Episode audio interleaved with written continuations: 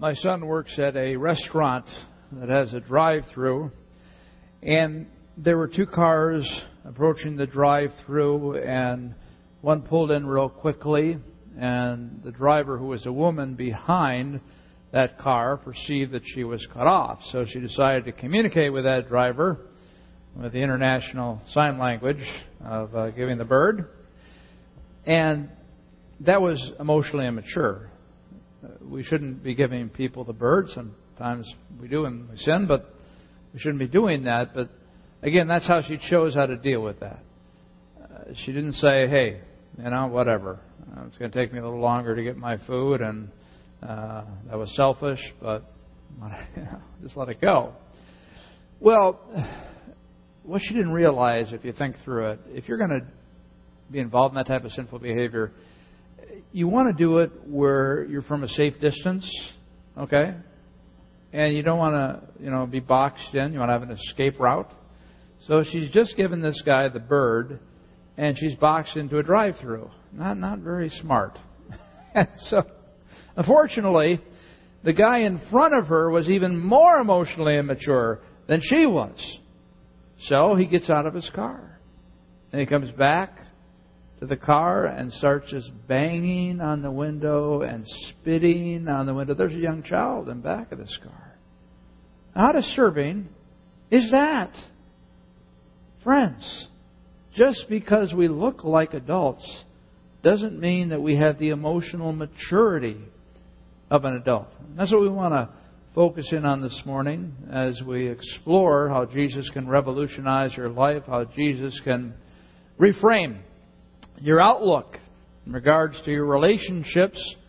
And another way to put it, as we look through our emotional healthy spirituality glasses, grow into an emotionally healthy adult. We're studying Peter Scazzero's biblically based curriculum. I'm teaching that curriculum on the weekends as well as small groups are studying it, and uh, you have his book to read and other resources. And uh, we're going to be talking about how we can become more emotionally healthy. The whole thrust of this particular campaign uh, initiative, this series, is that there's spiritual health and there's emotional health. And if we become spiritually healthy, we've been talking a lot about silence and solitude with God, having a contemplative type of spirituality. And if we can be emotionally healthy, which we're going to be talking more about today, if we can interweave those, it's going to basically create an explosion in our spiritual lives of growth. We're really going to be able to experience God in a way we've never done before. Now, Jesus is very clear about what we are to do as Christ followers, and that is to love God spiritual health, and love people. That's emotional health. And he sums it up in what is called the Shema, and he repeats it again in the Gospels. We see it in Matthew 22, verses 37 through 40. This is how we should live our lives. Love the Lord your God with all your heart, and with all your soul, and with all your mind. This is the first and greatest commandment. And the second is like it love your neighbor as yourself. All the law and prophets hang on these two commandments. So the whole Old Testament can be summed up by loving God with everything you got and loving your neighbor, loving others as yourself. Now, when we think about loving God, that seems easier on the surface. It really isn't, but it seems easier because the way that we disciple people in the American church is we say, okay, uh, now you're a Christ follower, you have got to uh, spend time with God. You've got to develop that relationship. You've got to pray and and read and meditate, study Scripture. Uh, you've got to cultivate that deeper relationship, and then you need to walk in the way that He wants you to walk. You need to abide in Christ. You need to, again, spend every day with Him. And then on top of that, you need to have a healthy relationship with the church you've chosen to be a part of. And so you need to be in worship, you need to be involved in Christ centered relationships, that's typically small groups. You need to be involved in ministry, evangelism, sacrificial giving. Okay, so, so we have all those things out there, and we say, okay, I can do these things. And so we do these things, and we say, all right, uh, I'm loving God, and and that might be true or not true. You might just be doing those things, and it's not making a heart connection. But the point is that yeah, that seems pretty simple. But when we get to the flip side, when it's talk about loving people, that's a little more difficult. God's perfect, and people are not perfect. People are sinful. People are immature. People drive me nuts sometimes. So you look at James 1:19 and 20. It says, "My dear brothers, take note of this. Everyone should be quick to listen, slow to speak, and slow to become angry, for man's anger does not bring about the righteous life that God desires." So, we're to love people. Think about the person in the last month that you have really been angry with. Okay, that person in your mind?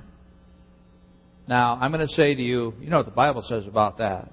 You need to forgive that person. You need to release the bitterness toward that person. Uh, you need to love them. You need to go beyond what's even normal in loving them. And so I want you to go out that this month and get that done by December uh, 1st. Let's have that done, okay? You're saying, what are you talking about? That's impossible. yeah, yeah, it might be impossible. And when you're dealing with people, a lot of things seem impossible. And the challenge that we have is we really do want to love people. We really want to do what God wants us to do, but sometimes we just do not have the capacity to do that. Here's a myth that's commonly believed by many Christ followers. When I accepted Christ and He lives in me, growing into an emotionally mature adult is natural. It's like I'm just going to naturally emotionally mature. It's just going to something that God's going to do. We look at this verse, 2 Corinthians 5:17 seems to seal the deal. Therefore, if anyone is in Christ, he is a new creation. The old is gone, the new has come. Well, there it is. I'm brand new, and I'm sure that's going to impact my emotional life as well. Well, the challenge that we have there is that, yeah, you can be involved in certain religious activities, which are important, but when it comes to dealing with an issue like anger, when it comes to dealing with sacrifice for other people, when it comes to putting their needs before yours, it has to do with a lot of different issues in terms of how you're able to do that. And one of the issues we want to really focus in on today is your emotional capacity to connect with other people. Your emotional capacity to connect with other people. Everybody has a different emotional capacity. Sometimes it's low and sometimes it's high. And it's interesting as we look at different research studies that have been done that have compared Christian behavior to non Christian behavior. Unfortunately, there's not a significant statistical difference when it comes to divorce, when it comes to addictions, when it comes to different issues in relationship to the family. And that just is disturbing, isn't it? I mean, here we're creations of God. We we've chosen Jesus Christ. If you've done that to be uh, your Savior, and you have the power of the Holy Spirit within you to live supernaturally, not like the world does. But when it comes down to the hard numbers, many people are just living like pagans live. They're living like anybody else. And that's a real problem. Why is that? Well, again, I think there are many reasons, but one of the reasons is you become a Christ follower and you engage in different things you need to do to love God. But when it comes to loving people, you only have a certain emotional capacity to do that. And therefore, you never grow in that emotional capacity. You're never discipled in that way. You're never taught, one might say, that if you're really going to connect with people, you need to become emotionally mature yourself. It's emotional discipleship, and that's what Jesus wants. He wants us to be like Himself. So He was emotionally mature, He's emotionally perfect. So we need to grow to be emotionally healthy. And if we don't, we're going to be stalled out in regards to truly connecting emotionally with other people and following this command that God has given us. Scazzero in his book outlines uh, the different stages of emotional development, and he compares that with the emotional development that some adults get stalled out at. So let's look at the infant. This is in a book that you have. The infant emotional state. The infant feels a need but only can cry. An infant must wait for parents to figure it out. An infant becomes angry if a parent is inattentive. Now, if you have an infant, especially you moms, uh, the only thing they can do is cry to get your attention. And you know the cries of an infant, ladies, right? You know if it's uh, I'm hungry cry, you know if it's my diaper's dirty, you know if it's I need to be held, and I think everybody knows the angry cry. you guys are not taking care of me. Get in here now. Yeah. Yeah, that's the nature of an infant. Well, there are some adults that are stuck at the infant stage of emotional immorality. And I think that guy at the restaurant is one of them. no doubt about that. Uh, if you're stuck at that stage, you treat others as objects to meet my needs. You don't look as, at other people as uh, other creations of God that you need to respect and need to honor and need to connect with in the appropriate way. They're just people that are meeting your needs. You act like a tyrant and win through intimidation. You're not uh, unable to empathize with others. Baby doesn't care about other people. Baby just cares about himself.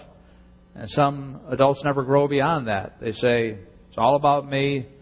And they can't, they don't even have the ability to empathize, to understand what another person is going through.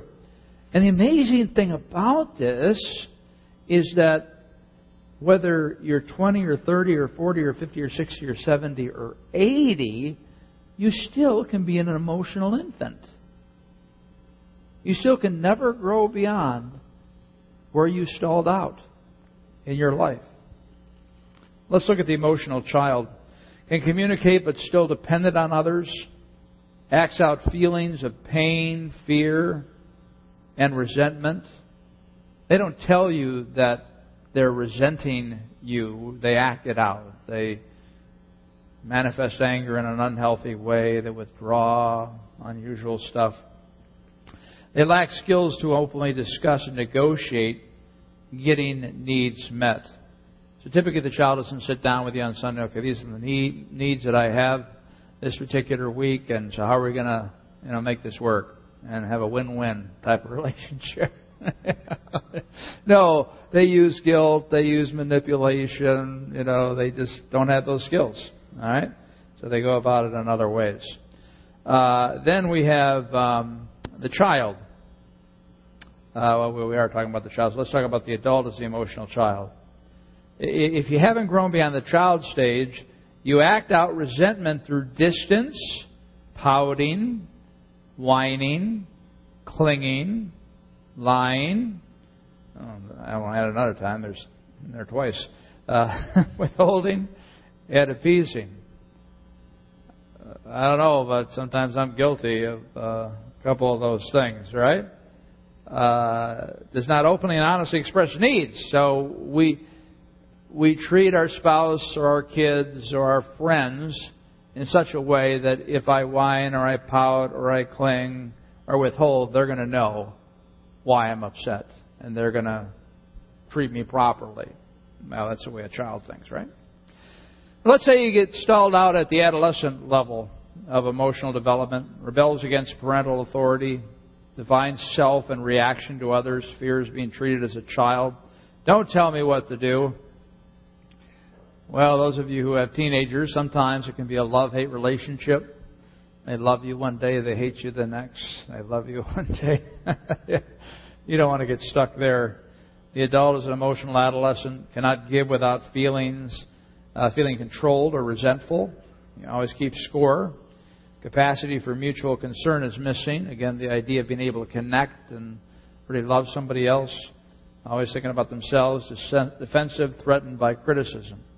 Now, let's talk about what an emotionally mature adult looks like. An emotionally mature adult is able to ask for what they need, want, prefer, correctly, directly, honestly, and respectfully. Desire for a relationship to win. Able to listen with empathy, willing to risk saying what is needed without attacking, respects others without having to change them, able to resolve conflicts maturely and negotiate solutions, give themselves and others room to make mistakes and not be perfect. Hmm. That's beautiful, isn't it? And I look at that list and I say, well, I've grown a lot of areas, but I need to grow a lot more if that were to truly uh, reflect my life on a daily basis. So the question is, where are you? Now, if you're an emotional infant, you're probably not going to tell anybody. but you know it. Maybe the Holy Spirit convicted you and said, that's where you're at. You're still crying and whining all the time. Or maybe you're an emotional child or an emotional adolescent. Or maybe you mix them per se in different ways and you say, yeah, I'm weak in that area. And uh, what God wants to do is to holistically heal us physically, mentally, spiritually, and emotionally. He wants to restore us to whatever degree here on the sinful earth that we can to be like Jesus. And that is emotionally. He wants to work deep within our lives. And we need to be willing to let Him do that. Let's look at a well known parable that speaks to this issue of emotional maturity. The Good Samaritan found in Luke chapter 10. Luke chapter 10. An expert in the law comes to Jesus Christ and said, What must I do to inherit eternal life? And Jesus Christ says, Love the Lord your God with all your heart, love your neighbor as yourself. But he wasn't satisfied with that. So he said, But he wanted to justify himself, so he asked Jesus, And who is my neighbor? Well, we read in verse 30. Replied Jesus said, A man was going down from Jerusalem to Jericho when he fell into the hands of robbers. They stripped him of his clothes, beat him, and went away, leaving him half dead. Now, back in that day, it was very dangerous to travel alone, as you always had that risk of robbers overtaking you. And especially on this particular road down to Jericho, you're going down and going through a lot of different rock formations and a lot of places for robbers to hide. And so they jumped this guy, they robbed him, they beat him until he was almost dead. Verse 31 A priest happened to be going down the same road. And when he saw the man, he passed by on the other side. So to a Levite, when he came to the place and saw him pass by on the other side. So you have a Levite and priest. Now they, they realize Jesus is talking to a religious crowd here. These are people who think they have it together. And this person was an expert in law, maybe a Levite or priest. They had memorized the first five books of the Old Testament, the Torah they knew that you should love other people. They had taught on it. But again, many times they were not living it out in their lives. And so this Levite and priest in this parable just walk right by. Now, why, why would anybody just walk by somebody who could be dead, could be alive, but not check out the situation?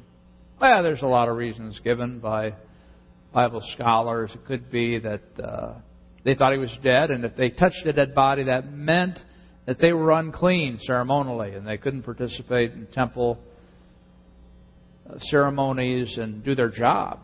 And usually it would take a week to be clean again, and they didn't want to go through that inconvenience, and they said, I'll let somebody else take care of that. Or maybe they, they said, Well, there's nothing I can do for this guy. I'm not a, a doctor, so I'll, I'll send help. Maybe they're just too busy. Maybe they're late for an appointment. Well, the next guy can take care of this guy, right? Uh, I, the one I, I think that I resonate with is fear. These robbers had just done this to the guy. And so I'm thinking, they're still here. I maybe have more loot on me or whatever the case might be. I might have nicer clothes. And it's therefore, I'm not sticking around to help this guy. Again, I'll send some help. So they both walk right by, right by him. Now, Jesus doesn't give why they walked by, but the point is, is that they did not have uh, eyes to see what was really going on. So we look in verse 33. But a Samaritan, as he traveled, came where the man was, and when he saw him, he took pity on him. He went to him and bandaged his wounds, pouring on oil and wine. Then he put the man on his own donkey, took him to an inn, and took care of him. The next day he took out two silver coins and gave them to the innkeeper. Look after him, he said, and when I return, I will reimburse you for any extra expense you may have. So here we have this uh, Samaritan, and the Samaritan walks by. Now, the Levite and the priest, they saw him with their physical eyes, but the Samaritan saw him with the eyes of compassion, the eyes of the heart. And here he said, Here is this poor soul who has been beaten. This man needs my help. And so he just bandages him, tries to take care of his medical needs, puts him on the donkey, takes him to the inn, says, Please care for this man until he can get back up on his feet. And I'll pay any of the extra expenses when I return for my trip. Now, this was a man who was emotionally healthy. This was a man who acted out of compassion. That word pity is compassion, the same word used for Jesus Christ when he said he was full of compassion for people. That's what an emotionally healthy person does. They see things through compassionate eyes and they act upon that. They, they help the person, they love the person, they minister to the person. And that's what Jesus Christ wants from us to really love people. Where the Levite and the priest they didn't do that. Now, the kicker to this parable, as you all know, is the fact that it was a Samaritan. And the Jews hated Samaritans. They despise them. Different races, different political views. They knew the Samaritans were going to hell and they were glad of that. There was so much animosity. So for Jesus to make the Samaritan, the hero of the story. Everybody's going like, did I hear that right? Did he say, say a Samaritan? it was like, what? You're, you're saying the Levite and the priest, they were the uncaring people, but a Samaritan was the one who's, who's the one we should be impressed with and say, yeah, he's the guy? That didn't sit real well with these religious types that were listening to Jesus Christ. And that, that's the beauty of the parables. They're so powerful in communicating biblical truth. And so he was saying, You guys don't have hearts of compassion. You think you have this great relationship with God, but you're incredibly emotionally immature. You're not letting Jesus Christ move into the interior of your soul and do the work to clean out the pride and the hypocrisy and everything else that's keeping you from truly loving people. And that is directly related to loving God. If you, if you don't love people, you really can't say you're loving God. Gee, they say they, that will know that we're disciples of Christ by our love. So if you're not loving people and you're just going through all the motions of being religious, you're wasting your time. Because the more you love people in a healthy way, the more that reflects your true love relationship with God. So, we go on in verse 36. Which of these three do you think was a neighbor to the man who fell into the hands of the robbers? Now, this really puts the expert in a box, right? I mean, he knows what the right answer is, but he can't even say the word Samaritan. The expert in the law replied, The one. he doesn't say the Samaritan, right? The one who had mercy on him, Jesus told him. Go and do likewise. Jesus Christ said, Go and love people. Go and have compassionate eyes. Go and sacrifice your time and energy to help those people. That's beautiful, isn't it? Yeah, so what we're talking about here is really emotional discipleship. Emotional discipleship.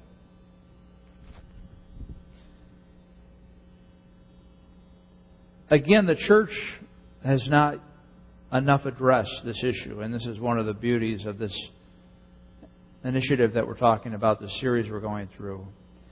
That we really need to look at our emotional capacity to connect with other people. And it's not something we need to look at, it's something that we really need to work at. We really need to let God do the work in our lives.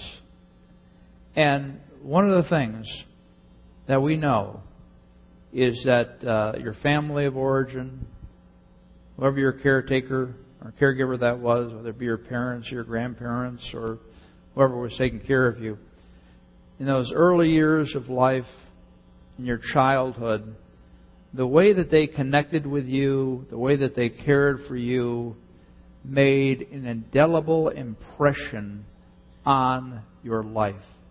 And it kind of set a baseline for your ability to emotionally connect with other people. Now think about, let's we're just say mom and dad. Think about your mom and dad. And think about simple question. Did your mom and dad comfort you when you went through a difficult time? Not just skinning your knee, but I mean, a friend betrayed you, you got cut from the team, you didn't get the part in the play, or some other big event happened in your life. You remember your mom and dad coming beside you and just letting you cry, listening to you, encouraging you, comforting you? Remember something like that. Or how about just emotional development? Did, did your mom and dad nurture you in your emotional life? And that, that's the idea that you help your child to grow emotionally. And therefore, whatever stage they are in development, you appropriately talk to them about their emotions. And, and when they get angry and things like that, and you have to discipline, you spend some time with them and say, listen, this is why I had to do that. And, you know, you were angry. But there's proper ways to handle, handle angry. Anger. Anger is normal. You're going to be angry at different things throughout your life, and it doesn't mean it's sinful, but the way you handle that angry, that, that was wrong and sinful. And so let's think about how we might handle that next time.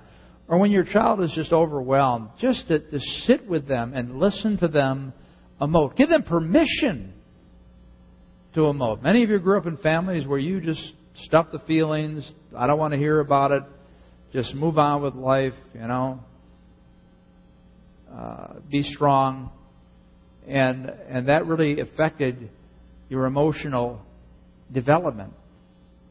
It's interesting as parents today that parents invest a lot of time and energy in developing their children intellectually, academics, making sure they go to the right schools, right colleges, that they study hard. There's a lot of emphasis put on that, and, and should be the case. To, a certain degree to help your child develop in that way. There's also an emphasis on helping children to develop socially. Uh, kids are involved in all different types of activities uh, football, baseball, hockey, soccer, dance, cheerleading, and the list goes on and on, right? So we want our kids to learn how to get along with other children and develop skills. That's, that's good. But sometimes we don't help our kids develop emotionally. We don't invest a lot of time and energy in that way because maybe we're emotionally immature and don't even know how to do it. But that's so important. Some of you have gone through very difficult childhoods. Some of you have come from divorced homes, very traumatic event in your life. Some of you have grown up in homes where one or more of your caregivers was an alcoholic. Some of you have grown up in homes where, for whatever reason, one or more of your caregivers was emotionally absent. They just they were there, but they weren't there. Some of you grew up in homes uh, where you were verbally abused, uh, physically abused, sexually abused. Yeah. Sin is a terrible thing, isn't it? Yeah. But uh, yeah, and that that has uh, limited your emotional capacity to connect, to love, to connect and love your spouse, to connect and love your kids, to connect and love with other people. But here's the great news is that as you let Jesus Christ into your life and you let Him empower you and, and work within you, that you can work through that baggage and you can increase your emotional capacity to love people and see people in a different way. And that's the beauty of it. I'll tell you a little more about my story. We talked about this several weeks ago, but I grew up at a, uh, a wonderful church in Rockford, and I think of uh, my mom and dad. Again, they were great parents. They really were. Uh, so many good things about them. But they had weaknesses, like all of us do. And I was a very sensitive child. I uh, struggled with anxiety and just very impressionable. So, again, there are a lot of issues that made me who I am today. And but again, parents are a big part of it. So, my dad had a critical spirit, as I've shared before. And so he wouldn't criticize us. He was very loving and eh, he always comforted me, all that kind of stuff. But he would criticize other people. So I'm thinking here, okay, how am I going to be accepted? How am I going to be loved by other people? And then my dad would just, you know, continually talk about people on TV or especially politicians, that kind of thing, you know. And, and so he'd say, you know, what was wrong with all these people? And I said, well, if I'm going to be accepted and loved by my dad, well, I can't be like that. So I had all this list of people in my mind or characteristics. I, I can't do that. And then my mom, on the other hand, uh, she was uh, a people pleaser. And so she continued to coach me on how to always uh, treat people in the right way. Because she, her, her fear was that people would be mad at her for some reason. Okay? That she would say something wrong. So I, I picked that up. I said, okay, well, if I'm going to be accepted by people, I got to say the right thing. I got to treat them in the right way and those kind of things. Now, again, I'm not blaming my mom and dad. I love them so much. And uh, it's not like they got together every evening and said, now, what are you going to say to Dan tomorrow? And uh, how are you going to mess him up, okay? it's just like, you know, they were just trying to do life. They're tr- they didn't realize what they were doing. And, and again, my brothers, it's interesting, my brothers, I, they, they grew up in the same home, right? It's always fascinating to, to compare yourself with your, your siblings. And my, my, my one brother really did pick up a critical spirit from my dad. And my other brothers, they were impacted in different ways, so we're all different. And so, uh, so what I did was I said, well, you know, I've got to try to be as perfect as I can here. I don't want to hurt anybody, and I want to. And I was a Christian. That also kind of fed into it in regards to okay, I want to please God and that kind of thing. And so all those things kind of came together where I just went out there, and every day I felt I had to have to have perfect relationships with people. That I could never say anything that would hurt them, and if if I did think that I hurt somebody, many times I would go back and say, "Did I hurt you by saying this?" You know, I want to apologize uh, for that, and uh, you know, I had a lot of anxiety about that, and uh, and so, but you know what? I mean, everybody thought I was I was a great kid. I mean, and on the exterior, I was. I can't remember getting disciplined many times uh, because I always obeyed pretty much, and uh, I never had a time of rebellion uh, in my life. And you know, everybody, not everybody, but many people would say, you know, what's the deal with Dan? You know, why is he just so obedient? And uh, but you know what was going on is that uh, it was there's a lot of dysfunction in my life at that point you know, I was stuffing my anger because I couldn't show it to anybody, or that wouldn't be good uh, if I want to get people's acceptance in that way. And I, um, um, I, uh, I was really loving people for the wrong reason. You know, I was loving people for being accepted and and all that kind of stuff. And and therefore, even though on the outside it looked like you know, here is this spiritual young man, you know, caring for people, and to a certain degree I was, but part of it was very dysfunctional.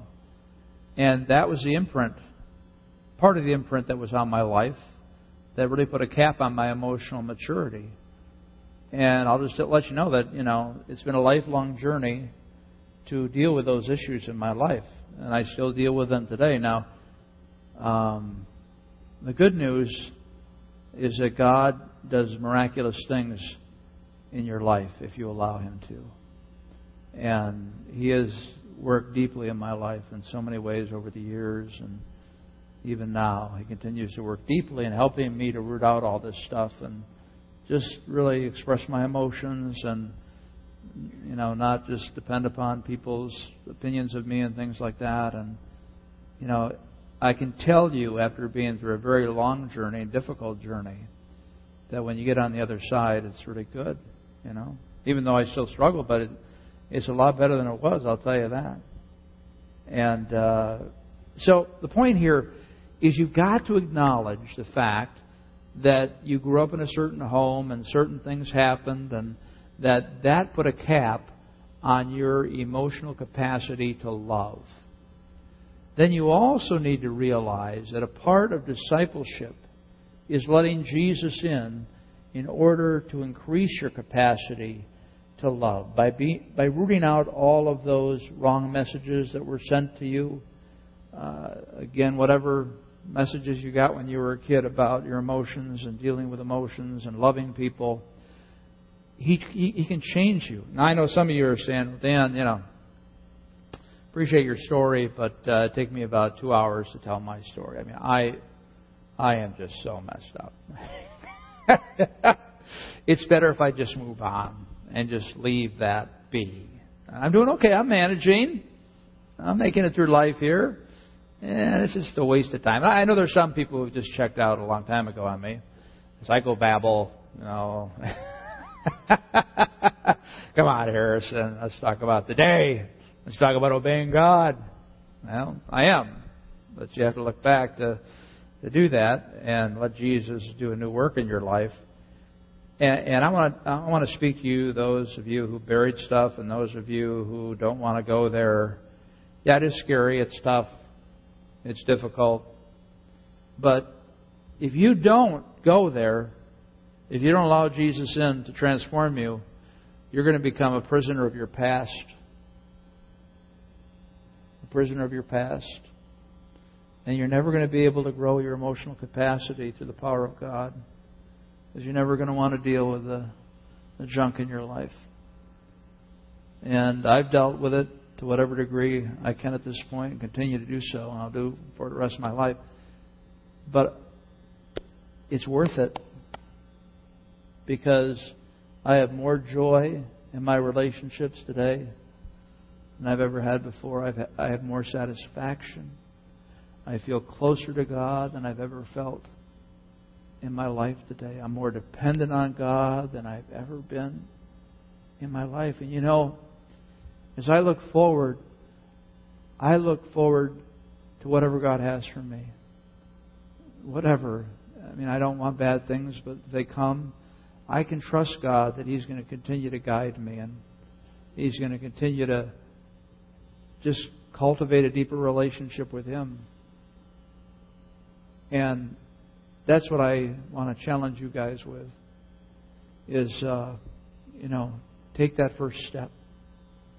You're thinking, well, you know, take a year in therapy for me. it doesn't have to happen in a moment, okay? It, it just is one step at a time, day after day, one step at a time. If you open your heart to God, God's going to guide you. That's where I live. And say, God, I got a lot of issues going on here in my life, a lot of things I'm working through, present, past, whatever. Tell me what to do today. Show me. I'm broken. No, I I just can't do it. You know, I empower me, work through me, and so start. Start whatever that start looks like. Journaling. Just write down about your uh, your experience in your childhood. And a lot of you have worked through all this already, and you can be an encouragement to other people. And uh, please talk with me if you can't find anybody else to talk to. And there's a bunch of great people in our church, small group leaders, and you know, but talk to somebody about it and, and say, "This is where I'm at. What do I do?" There's all kinds of books out there. Obviously, the Scripture is number one. You know, just meditating on, on passages that really speak to your heart about whatever issues you have. And uh, but just start start the journey. And that, you know, that's the whole idea of doing this series. You know, we're, we keep coming back and talking about the same things, don't we? But uh, but that's the purpose. I mean, if, I just talked about this one week and moved on, say, okay, that's cool. It's a great idea. Someday I'll get around to it. But since we're spending like nine weeks talking about going into the interior, going through the wall, dealing with grief and loss, dealing with your childhood, hopefully the Holy Spirit is uh, knocking on your door. And just open the door. Open the door. You know, the gospel is that Jesus Christ came to save us. That's the thing that we proclaim. That's the whole point of our church. But the gospel doesn't stop there, friends. The gospel is Jesus Christ came to save us and set us free. To set us free. And the worst thing I can imagine is a person who embraces the gospel but never allows them to set them free in this life.